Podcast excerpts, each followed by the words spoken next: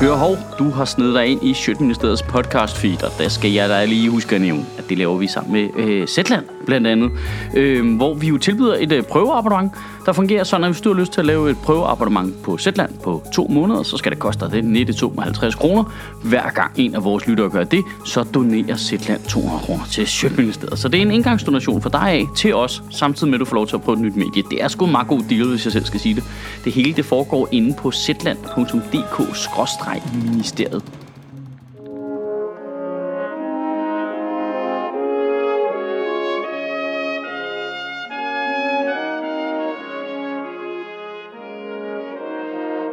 Goddag.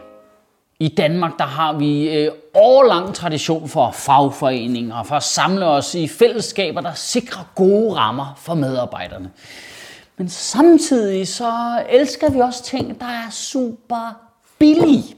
Og den der øh, konflikt inde i os, den øh, blev ligesom sat på spidsen i balladen om Uber, der i 2017 førte til, at Uber måtte forlade Danmark, øh, fordi, ifølge Uber selv, den nye taxalov gjorde det umuligt for dem. Men ja, nu skal vi til noget, som jeg ikke synes er så fedt, men som typisk plejer at være sjovt for alle mulige andre. Øh, nemlig, når jeg har taget fejl. Ja, øh, fordi dengang i 2017, der sagde jeg det her. Og hvis du så oven i det ligger, at virksomheden Uber ikke betaler skat i Danmark. Og det gør de ikke, fordi øh, de tjener simpelthen ikke nogen penge. Nej, det går i nul. Ja, det løber lige nøjagtigt rundt. Hvert år. Det var heldigt, hva'? Totalt lige. Puh, det, det, det, det samme indtægt hver år, samme udgifter. Bum, bum. Ikke noget skat, det er smart.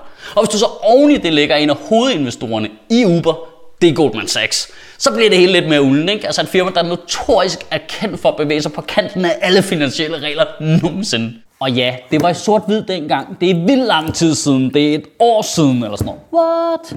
Men nu viser det sig, kraftedeme mig du, at taxaselskabet Dantaxi er ejet af kapitalfonden Triton, som opererer fra skattely. For helvede. Altså, gennem en række af underselskaber, så er ejerskabet af Dantaxi flyttet øh, fra Danmark via Luxembourg til øh, Jersey, som er et kendt skattely. Altså, for helvede jo.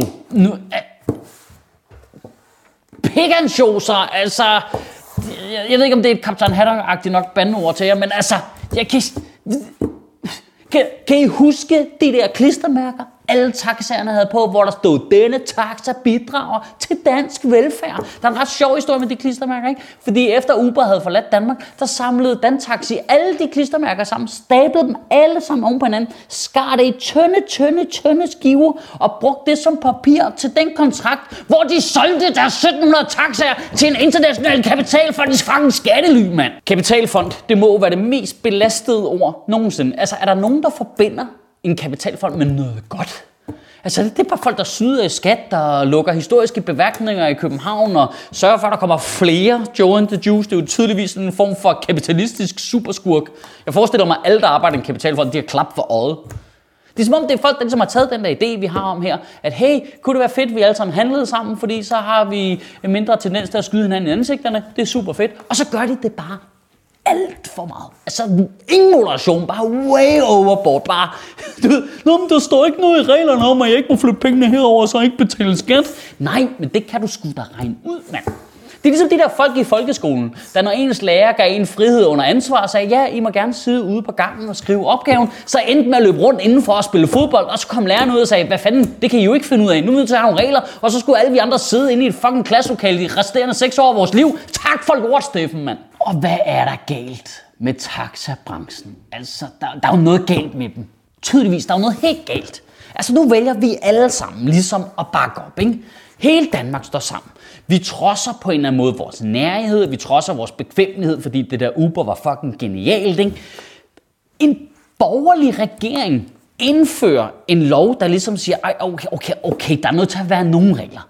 I kan ikke bare organisere sort arbejde, tjene penge på det og flytte helt over til Luxembourg. Vi er nødt til ligesom at have nogle rammer. Ikke? Vi bakker op om taxabranchen. Og hvad gør de så som tak? Bare hæver prisen til jul. Glædelig jul alle sammen. Nu koster det en million at køre i taxa. Altså, hvem har de som spindoktor? Altså, en mursten eller hvad? Jeg kan slet ikke få det ind i min hjerne. Også fordi det var jo åbenlys karteldannelse, det der med at hæve prisen. Det var alle taxaselskaberne, der hævede prisen med det samme på det samme tidspunkt. Det er jo lovligt. Det må man ikke.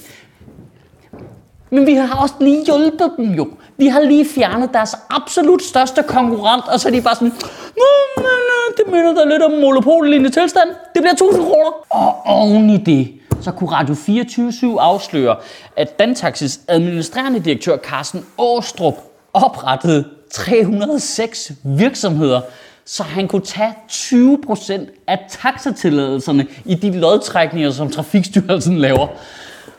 Jamen altså, hvem ringer til Uber nu, mand? Så vi alle sammen kan køre ud i vores Uber foran den taxi og bare give dem fucking fingeren, mand. Og det aller værste er næsten, hvor selvtilfreds Joachim B. Olsen er. Ej, jeg kan ikke overskue det inde i min krop. Altså, prøv at- Fuck dobbeltmoral og etik og regler og lov og skattesnyd. Kan vi ikke godt blive enige om?